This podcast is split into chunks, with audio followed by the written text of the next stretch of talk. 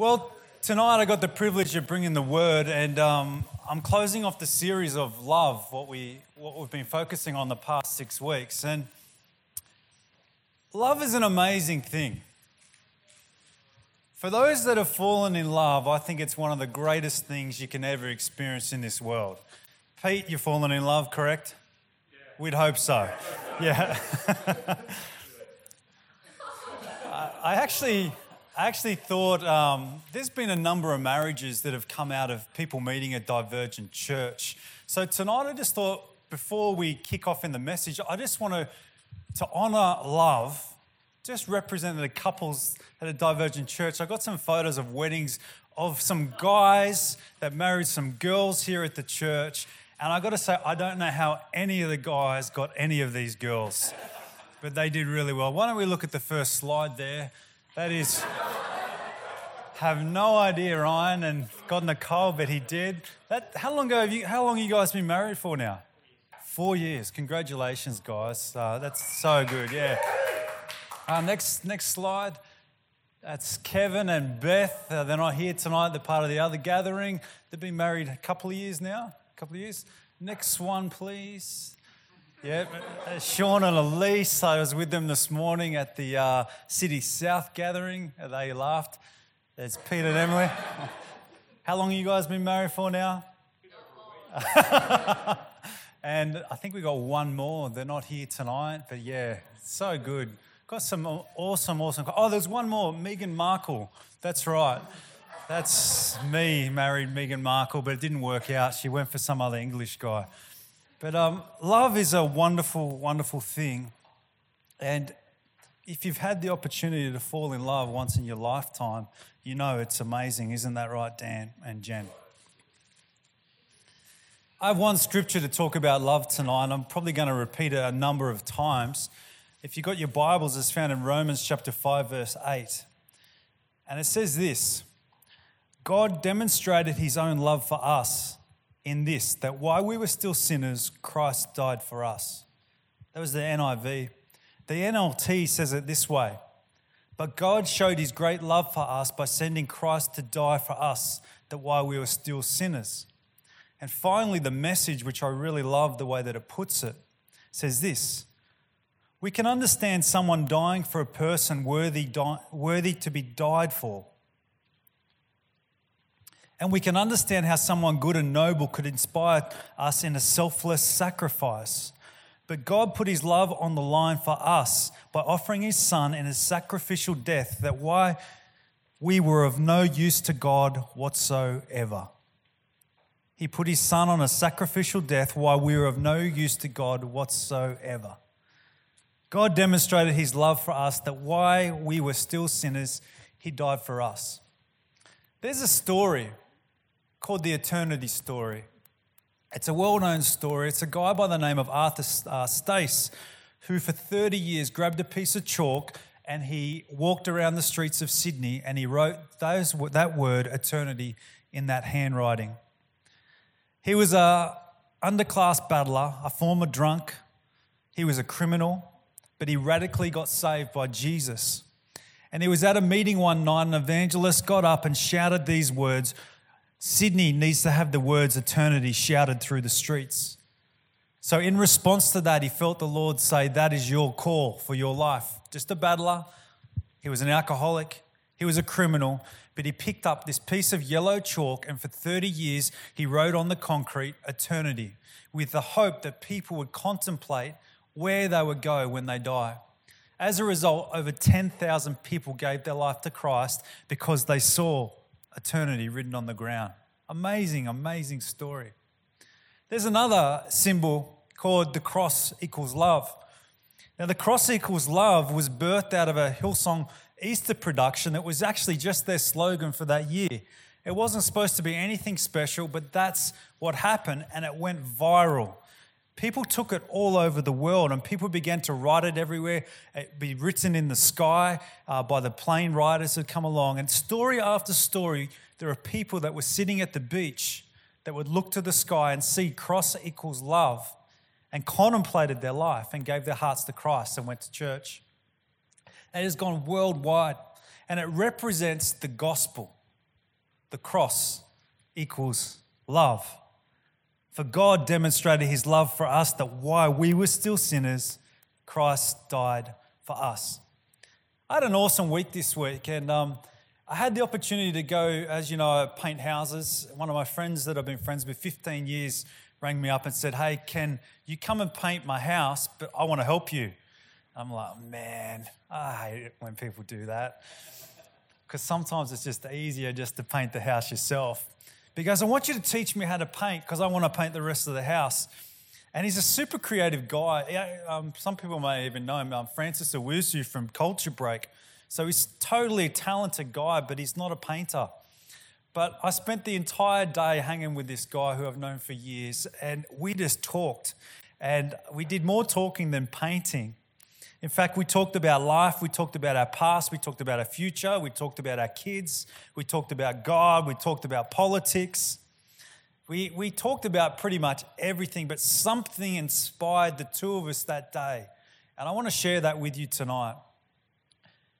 It's a story by the guy by the name of Saul in the Bible, Acts chapter 9. Saul was a guy who was a highly educated man. He was fluent, fluent in, in the law. He was uh, a very well off, wealthy man. He was very well regarded in the community, but there was a, a twist to Saul. He had a passion and a vendetta to track down the believers or the Christians of the time and to torture them, to kill them, to murder them. What a cool ambition to have.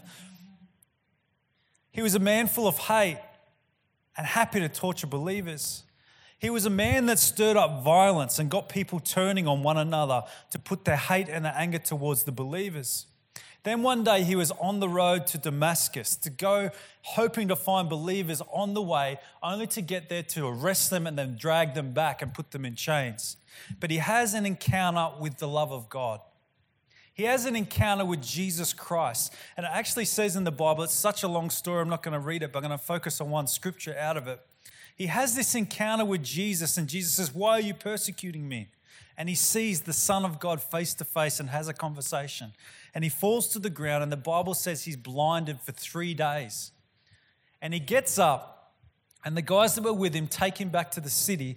And a guy called Ananias comes because God speaks to him and says, I want you to lay hands on Saul, the murderer, the guy that's chasing people like you down, putting you in chains, putting you in jail, and torturing you. I want you to go. And he lays hands on him and receives his sight. And then goes on, and Paul goes back with the disciples and he begins to preach the gospel to the Gentiles. He writes majority of the New Testament, and this man that was set to kill and torture believers gets transformed by the love of God. Now, we talked about this, Francis and I, but the thing that struck us and we got stuck on for a while was found in this scripture. It's in 2 Corinthians chapter 12 verse 6 and it's Paul writing years later. And he says if I want to boast I would be no fool in doing so because I would tell you the truth. But I won't do it because I don't want anyone to give me credit beyond what they can see in my life or hear in my message, even though I've received such wonderful revelations from God. So, to keep me from becoming proud, I've been given a thorn in the flesh a messenger from Satan to torment me and to keep me from becoming proud. He knew the law, he studied the law. He's one of the smartest men of the time. He knew it inside out, and he could have been proud. But he says, I've been given this thorn in the flesh, something that's kept me humble, something that keeps me from becoming proud. And this is what me and Francis were just got lost on. So, what was this thing? And you might say, what has this got to do with the message tonight? Well, stick with me. Some say the thorn in his flesh, the thing that, that limp or that, that dagger in the back that keeps him uh, humble, was a sin that he struggled with. It kept him humble. So he's preaching the gospel, but yet he's still got a, a problem or a sin in his life that he's struggling with. Some say if he had a wife, it could have been his wife who wasn't a believer and didn't want him to have anything to do with preaching the gospel. Some say it was a demonic angel that was dedicated to stir up persecution towards Paul. But when I think about this, and I'm not saying this is what it is, but I like to put myself in people's positions in the Bible. So when I read about Paul and I read that he's got a thorn in the side, and there's not too much more written in scripture about it, I began to think, and that's the thing that I dwell on.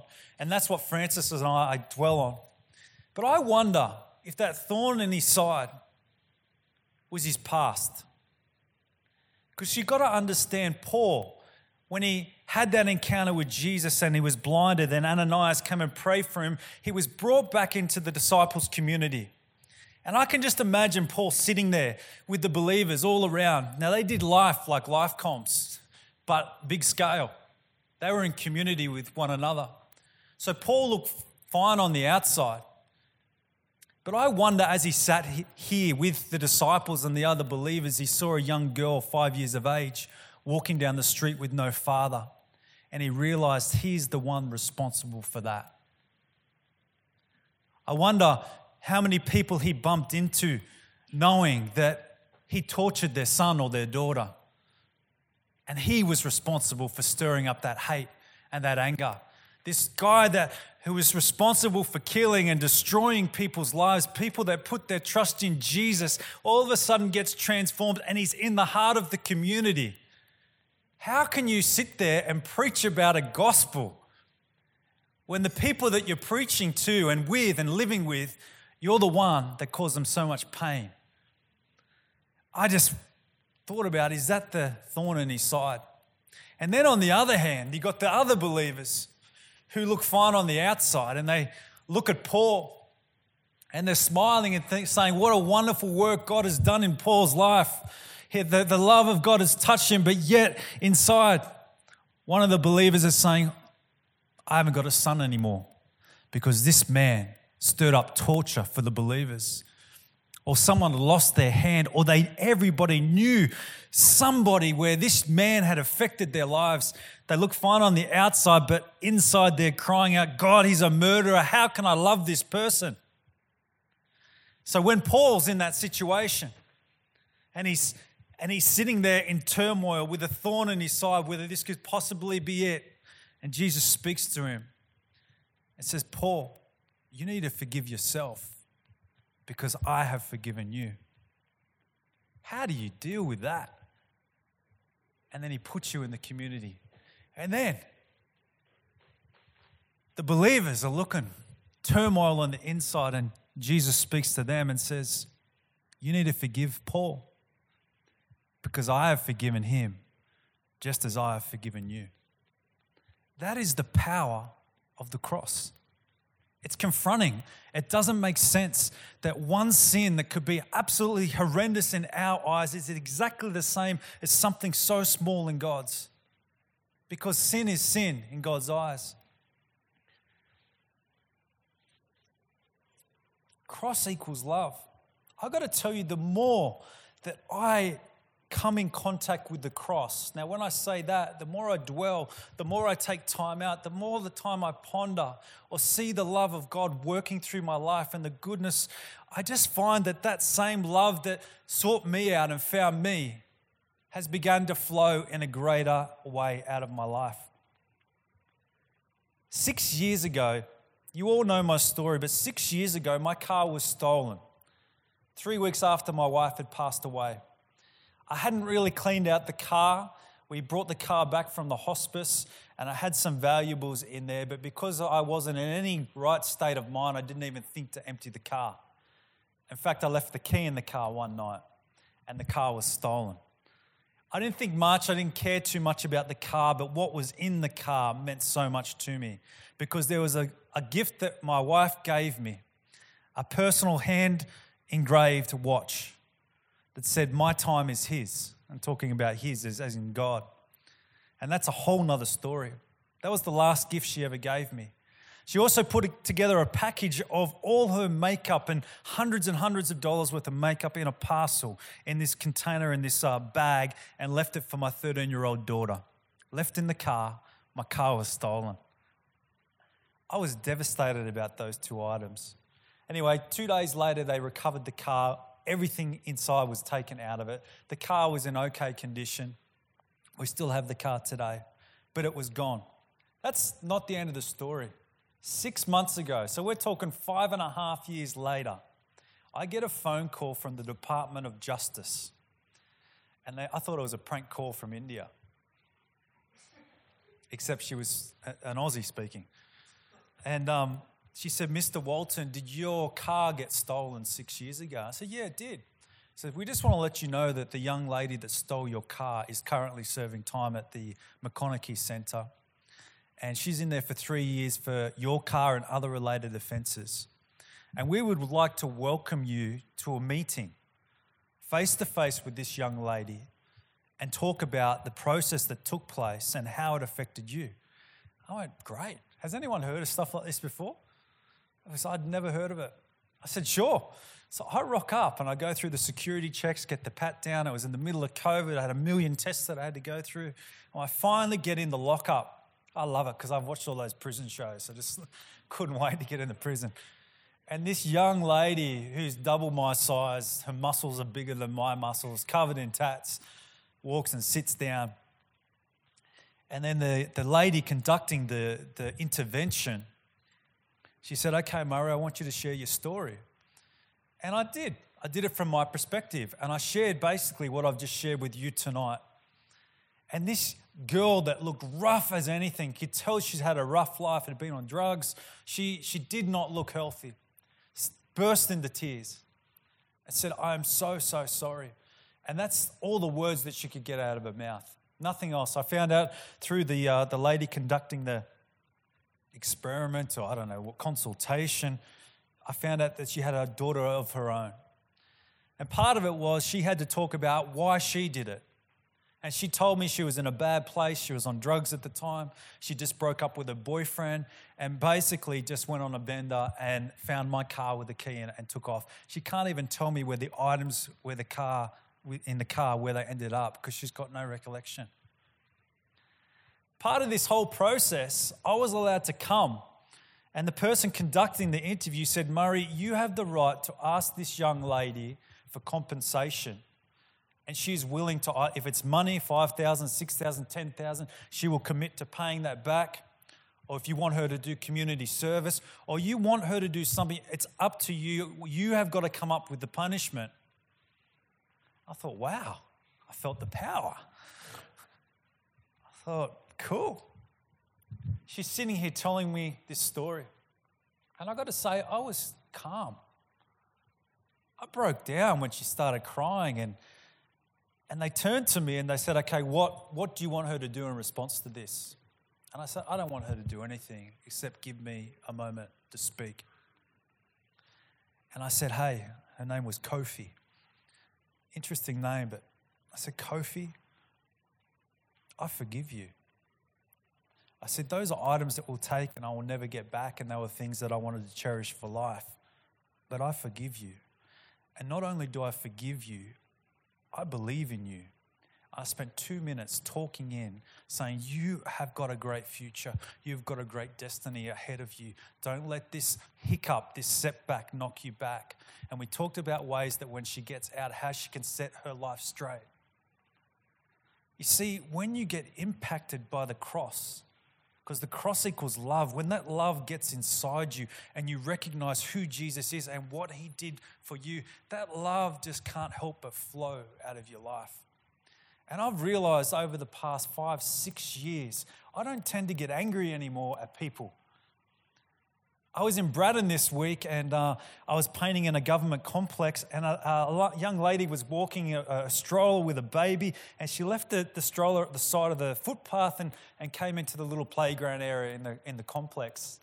And I'm out at my van, I saw all this take place, and the next thing I see this drug addict lady on a push bike come, pick up the pram, and start wheeling the pram away, trying to ride the bike. She's going everywhere, crashing in the walls. And I said, Excuse me, is that your pram? She goes, Yeah. And I thought, I saw the whole thing take place. I said, I don't think it is. And then she just yelled at me, You effing this, effing that. She's, and I thought she was going to start to attack me. My response five or six years ago would have been to arc up and think, You drug dealer, you druggo, you're just wrecking lives for people. But yet, I look this woman in the eye, and as she's abusing me and swearing me, I, I just, my heart broke for her. And I thought, how, how will you touch this woman, God? I had no idea how he could do it. I had no idea how I could reach out to her, but my whole perception in life uh, over the past five or six years has changed because the cross has changed me. And I find where there was anger and unforgiveness, now a love flows. And that's what took place with Paul. And that's what took place with the disciples. And the cross was working in Paul's life, and just as much as in Paul's life, it was working in the believer's life at the same time because they had a grudge they could have had towards Paul. The cross equals love. And when you come in contact with the cross, it can't help but change you. It cripples your, your anger, it cripples your unforgiveness, and it has a way of getting that and seeping it out of your system. I don't know how. Would you agree with that, Dan, over the years as you've fallen in love more and more with Christ? Because you're a guy that I just think, mate, if in another five, ten years' time, I, I want to be just as in love with Jesus as you are. You both, you guys, you just love the Lord and it seeps out of you. I don't want to stop letting the cross affect my life because the cross equals love. There's a scripture, and I'm actually nearly finished, guys. Tap on the back for me. Don't speak too soon, Murray. Luke chapter 15, verse 3 is a story of the parable of the lost sheep that Jesus shares. And Jesus told this parable in verse 3. Suppose one of you has a hundred sheep and loses one of them. Doesn't he leave the 99 in the open country and go after the lost sheep until he finds it? And when he finds it, he joyfully puts it on his shoulders and goes home. Then he calls his friends and neighbors together and says, Rejoice with me, I found the lost sheep. I tell you in the same way that there is more rejoicing in heaven over one sinner who repents than the other 99 righteous people that do not need to be, repent. We sang a song based on the scripture tonight called The Reckless Love of God. It was our last song that we sang and it's written by a guy by the name of Cory Asbury. And I read an interview that he wrote, a, a, whole piece on this song, how it impacted his life, about how the cross equal love affected him and just got deep inside of him. And he writes so, so boldly in, in what I'm about to read to you. And this is what he says about this song. When I say the reckless love of God, I'm not saying that God himself is reckless. He's not crazy. However, the way that he loves can be reckless. He is utterly unconcerned with the consequences regarding his own safety, his comfort, and well being. His love is not crafty or slick or cunning or crude. In fact, all things considered, it's quite childlike. Might I even suggest that sometimes downright ridiculous. His love bankrupt heaven for you and for me. His love doesn't consider himself first. It, is, it isn't self, selfish or self serving. It doesn't wonder what he will gain or lose by putting himself on the line. He simply puts himself out there with the off chance that you or I may look back at him with that same love in return. He loves, he, he loves and leaves the 99 to go after the one every time. Too many practical adults might think this is a foolish concept, but if he does, but if he loses the night, what if he loses the 99 to find the one? What if? What if finding the one lost sheep is and always will be the supreme importance? His love is not cautious. His love sent his only son, Jesus, to die a gruesome death on the cross. There's no plan B with the love of God. And he closes with this, and I love it. His love saw me when you hated him. And all logic says that they will reject me. But he says, I don't care what it costs me. I will lay my life on the line as long as I might get their hearts. To make it personal, his love saw me, a broken down kid with regrets as deep as the ocean. And he found me and he put me on his shoulders and he carried me home because he is just that good. He is just that kind. He is the Father that never gives up. I'm going to invite you, Pete, just back on the guitar if you, you might. it's reckless. The cross is reckless. Romans 5, verse 8 God showed his great love for us by sending his son Christ to die, that while we were still sinners. The cross equals love. When you come in contact with that pure love, it changes you, it gets inside you, it breaks down the hurt and the pain, things that may have been done to you, things that you may have done to others, and it works on you slowly. You might not see it happening, but over time, it has a way of seeping itself in and then seeping itself out. That's the end of my message. But I want to share something that God's been doing in my heart, particularly with the PM gathering here.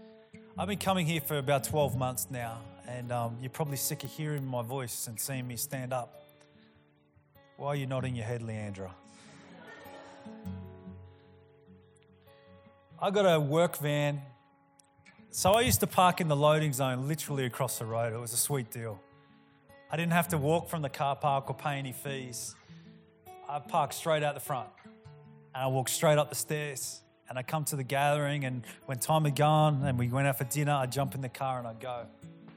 When Kate approached me and asked me to, to, uh, to lead the gathering, within a week, God spoke to me and said, I want you to stop parking in the loading zone. I said, God, that's a sweet thing. It's a good deal. You don't want me to park there. He said, No. So I had to change the way that I came to church because I no longer cut across Northbourne Avenue. I came around the back and I parked in the car park, I think where some of you may park that drive. And I had to pay my fees, $6 in the machine every Sunday night. But I realized why God told me to stop parking in the loading zone. Because I began to walk the strip. And if you'd kindly put that first picture up, please, Riley, is uh, East Row Strip. I began to walk down this street of a night time. And I began to notice how disgusting it is, how filthy it is, how many shops are boarded up, how much graffiti is everywhere, there's homeless people sleeping on the street. There's chewing gum everywhere. And I get to this door, and you wouldn't even know it's a church gathering other than a small sign at the top of the building. And I walk up. And I felt the Lord say, This is why I wanted you to stop parking in the loading zone. Because I love this strip. I died for this strip. I died for the people on this strip. The people that have given their hearts and their lives into trying to build a business. I died for them on this strip. And over the space of about six to eight weeks, I'd come early to church and walk up the stairs, and I go to the back room and I can see the city of Canberra. And I just began to be broken for this strip. And I began to pray that God would come and touch it. I have no idea how we would do it. I have no idea as a church how we could impact the strip that we live in. There's a homeless lady down there that I've tried to connect with every time I walk past, and she doesn't like me. Who would not like me? She doesn't like me. But yeah, God is telling me to love her because He loves her. Six years ago, I went to Vegas. It was one of the coolest holidays ever. There's the MGM Grand and there's the Bellagio and the Venetian. And you walk up and down this strip where people have just had amazing ideas and then just created monster scales of it. It's a dirty place, but it's a cool place. But one thing I noticed about the strip is you don't actually have to walk the strip. And that all these hotels don't aren't independent of each other, but they know that the strip is the thing that attracts people to come to Vegas. So they work together. So you can walk through one hotel to the next hotel, to the next shopping center, to the next shopping center, come under the street, all through corridors and tunnels, because it's all connected. We live on a strip where God has positioned this gathering for a purpose. This is our strip.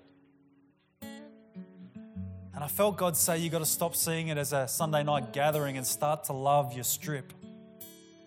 Start to notice your strip. I said, God, well, how can we clean up? How can we touch this? And this is what He said to me as I'm out the back in that back room, and I encourage people tonight to go for a walk around this building and have a look what it's like. But you can't even move out there because it's just been a dumping ground over the years and things piled up. And God said, I want you to start by cleaning your building up. Because how can you expect to touch a strip that is filthy and disgusting if you guys haven't taken pride in your own? And I'm not one for buildings, but I'm one for hearing the voice of God and responding when He speaks. So I want to put that challenge out to you. We've got one other photo I'll kindly put you up of the building. I approached a couple of the girls, Naomi and Nicole, and asked them to put a concept together of just a new design uh, in terms of colors. And I want to put the challenge out. This is not a Murray painting thing, this is a, a team thing, a divergent thing. I want us to all buy in and start to look at the building that we're at and start to take some pride and some care, not for the purpose of having a beautiful, clean building, but for the purpose to touch our strip. Because this is the first step along the lines which I believe God has taken us to. So, over the coming weeks and months, I'm going to put a plan together, if you guys are on board with it, where we can have a working bee where we can just gut this place, clean it up, put a new coat of paint on the walls, and start to see what God sees for this strip. Let it start here in the heart of our gathering and let it flow into the streets.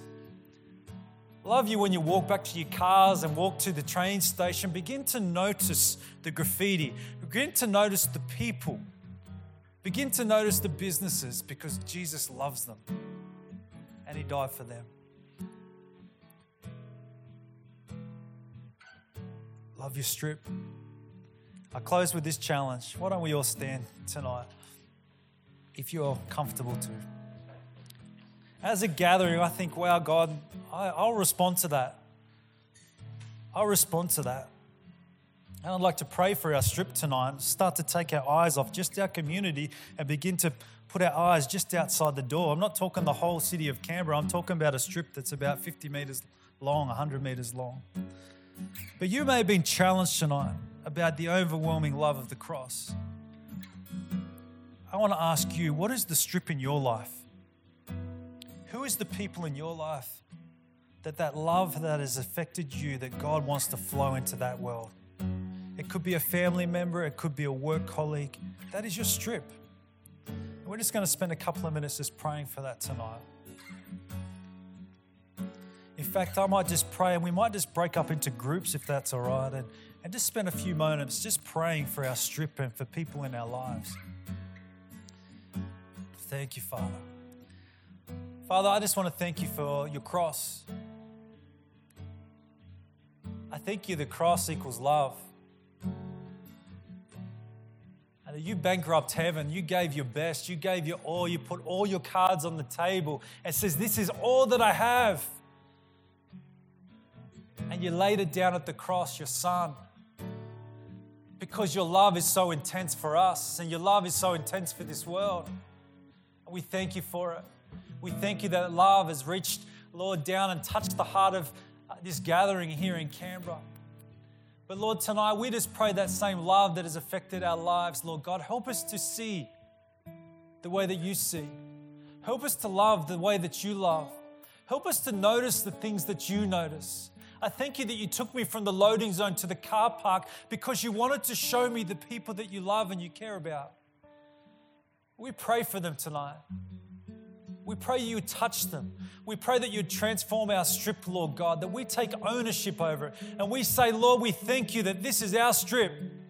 And the gates of hell will not prevail against it, Lord God. And we pray that people will come to know you in this strip. We pray that the homeless lady that doesn't like me, Father God, it doesn't, it's irrelevant, but I pray that she will come to know you.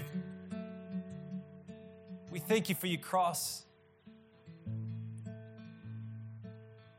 why don't we just take a moment just to get into groups of three or fours or whatever it is, and let's just not talk a lot, just get into a moment, just pray. Maybe pray for our strip, maybe pray for one another. That that love of God, the cross equals love, will begin to flow out of our hearts afresh.